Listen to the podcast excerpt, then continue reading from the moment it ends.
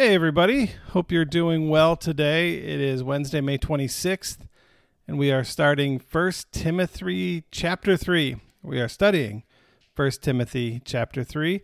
Uh, sorry that we got a little bit of a late start today. My computer needed to restart a half an hour ago, and it's still not up to where it needs to be. So we are going live on my phone today. Yes, so we're going live on my phone today as we study 1 Timothy chapter 3. So thank you for making this part of your day, and uh, good morning to each and every one of you.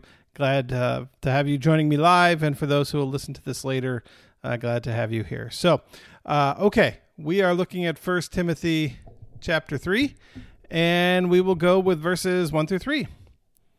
The saying is sure whoever aspires to the office of bishop desires a noble task.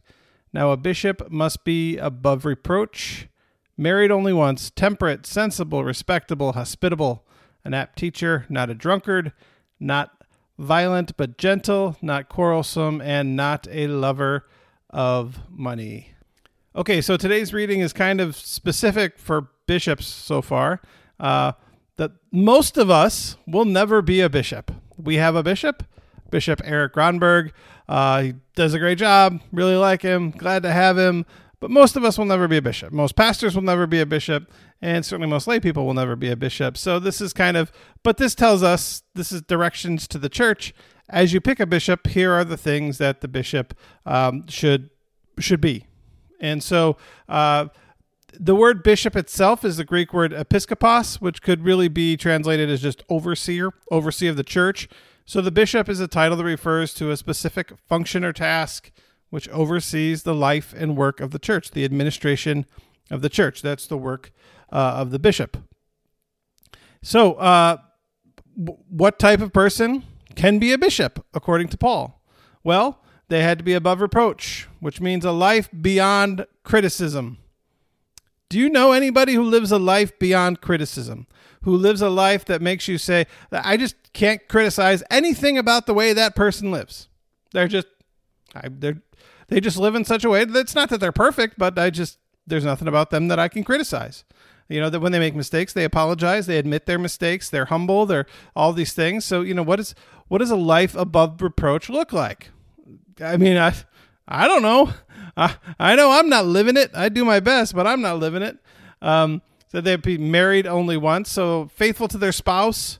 Um, you know, married only once certainly is changing, right? The way the world is changing and the way that uh, the way that people look at marriage is different now. But I think I, I, think part of it part of this is be faithful to your spouse. Remember that uh, if we go back a couple weeks, that there was a problem with different teachings in the church, Gnosticism, and people who were saying that uh, the flesh didn't matter. So do whatever you want to do with the flesh because the flesh doesn't matter. And so uh, Paul says, no, it, it does. It does. So remain faithful to your uh, remain faithful to your spouse. Uh, not being a drunkard, so to be sober, to be sober. Now, uh, wine was drunk often back then uh, because really you had wine, milk, and water. Those are the three options of, of things to drink. And uh, a lot of the water was dirty, and so they would mix in wine. Uh, so wine was often drank, but it was mixed with water. It was two parts wine, three parts water, and it wasn't. Um, it wasn't a an indulgence or you know this drink to get drunk. It was drank because it improved the water. Uh, to this day, it still improves the water. But um, uh, you know, and so it's it's don't drink, don't drink to the point where it leads to sin. I think is what Paul's trying to say here. Uh, says be you know, well behaved, uh, temperate, sensible. You know, make good decisions. Um, you know, let let Jesus dwell in your heart and guide your life. Uh, you know, don't don't have a bad temperament. Don't be somebody that people don't like to be around. You know, I mean, just be a, a nice person. They were to be hospitable, open your homes and hearts and get to know people and welcome people and invite people and include people. Uh, they were to be able to teach. You know, teaching is a primary duty of a Christian teacher, Christian leader, Christian preacher. I mean, that's why we do this, right? I'm a pastor and my one of my primary responsibilities is to preach, is to teach, to teach the faith, to teach the Bible. Uh, they were to be peaceful. They were to be peaceful. It says uh, uh, the the the, the um, the way to say the way it says in not violent but gentle. Um, I mean, Christians are called to be peacemakers. The Greek word is amachos, A M A C H O S. So you get that kind of macho ness. It's a, a macho, um, which means kind of disinclined to fight, uh, not wanting to be in quarrels, not enjoying being in conflict, right? But working for peace and trying to live a life of peace. Uh, gentle and free from the love of money. So gentle, you know, settling debates with love, not the law. Uh, being a person of grace and not being in love with money. Uh, I think uh, so. Kind of a uh, a really good uh, couple verses here that, that really lets you know the things that a bishop should be. Uh, but I think I think these are important things for you know all Christian leaders to to strive for. Live a life beyond criticism. Be be faithful to your spouse. Be sober. Be prudent. Be well behaved. Be hospitable. Uh, teach. Be peaceful, gentle and refrain from the love of money. So, okay. Verses 8 through 9. Deacons. Deacons likewise must be serious, not double tongued, not indulging in much wine, not greedy for money. They must hold fast to the mystery of the faith with a clear conscience. So, I'm kind of a summary of, of what it says about bishops. Uh, for deacons, deacons are lay leaders in congregations uh, and basically have the same requirements as bishops, but you know, the, the reality is that all Christian leaders should have the same understanding of what it means to be a Christian leader. The, take seriously the faith, teach the faith.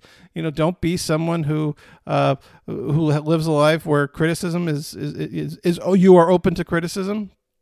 Um, so the, the deacons they were uh, they were lay leaders in the congregation. They did a lot of the charity work of the congregation. They raised a lot of money for the poor and those in need, and they could easily abuse their position. And so uh, Paul lays out instructions for them. And then verse 11, verse 11, I think you'll find interesting based on our study from last week. Uh, verse 11 Women likewise must be serious, not slanderers, but temperate, faithful in all things. So the re- there were women deacons or deaconesses in the early church. Paul knew that there were deaconesses in the early church. Paul knew that the church that he was writing to had women serving as deaconesses.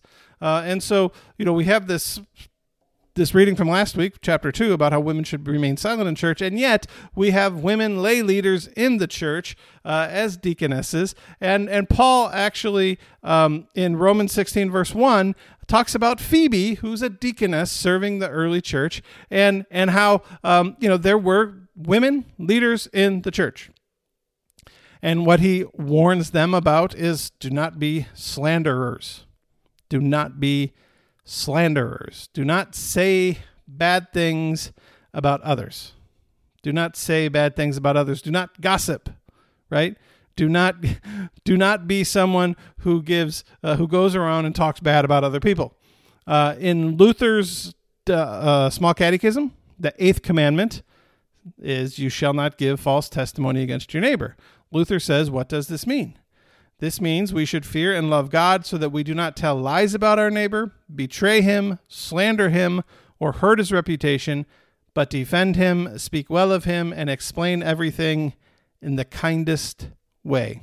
So, that I mean that's basically kind of the eighth commandment here. Do not be slanderers, right? Do not go around and talk bad about other people. Go around and, and talk about them in the kindest way possible. Protect your neighbor's reputation protect your neighbors. Uh, pretend your neighbor is above reproach because it is not our jobs to criticize one another. So, uh, an important. I mean, he says, verse verse eleven, women likewise must be serious, not slanderers. I'd say all people, all people should not be slanderers. Right? Do our best to talk the in the best way possible about all those who we come in contact with. Um, right? And so this is something that's really hard today it's really hard to look at people in the best light possible and to talk about them in the best way possible, in the kindest way. But that's what we're called to do. That's what we're called to do. Okay. Verses 14 and 15. Uh, this is basically the last part of the chapter that we're going to do today. There's a verse 16, but uh, uh, we're just going to do verses 14 and 15. So, okay. I hope to come to you soon, but I am writing these instructions to you so that if I am delayed, you may know how one ought to behave in the household of God, which is the church of the living God, the pillar and bulwark of the truth. And so Paul says basically, the whole reason I am writing this letter is to tell you how to behave in church. How to behave in church. Not not in worship, but in the community of the church. How do you behave in the community of the church? First, the church, which is the household of God, right? When you think about your household, basically you're talking about your family, right? And so the church is the family of God, is what Paul is saying here. So this is how you behave in the family of God. These, these are the things to do, right? Uh, the, the church, but it's not just the church of God, it's the church of the living God meaning that God is alive and within the church, in the church, and the church of a group of people who have responded to a living God, not a dead God, not a God who is gone, but a living God, a God who we can follow, a God who we can praise, a God who we can rely on for strength and for guidance and for comfort. Uh, and so that that is who we are. We are the church of the living God, the God who is among us, the God who is guiding us and the church is the pillar and bulwark of the truth, the bulwark or foundation of the truth. We are to be people of the truth, the truth.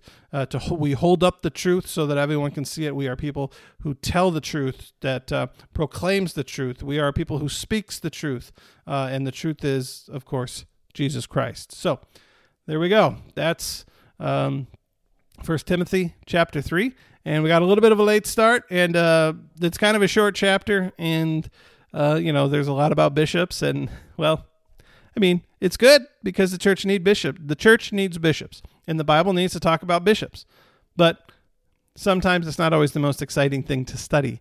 It's not very controversial. It just kind of is what it is. And that's what Paul has to say about bishops and deacons and deaconesses.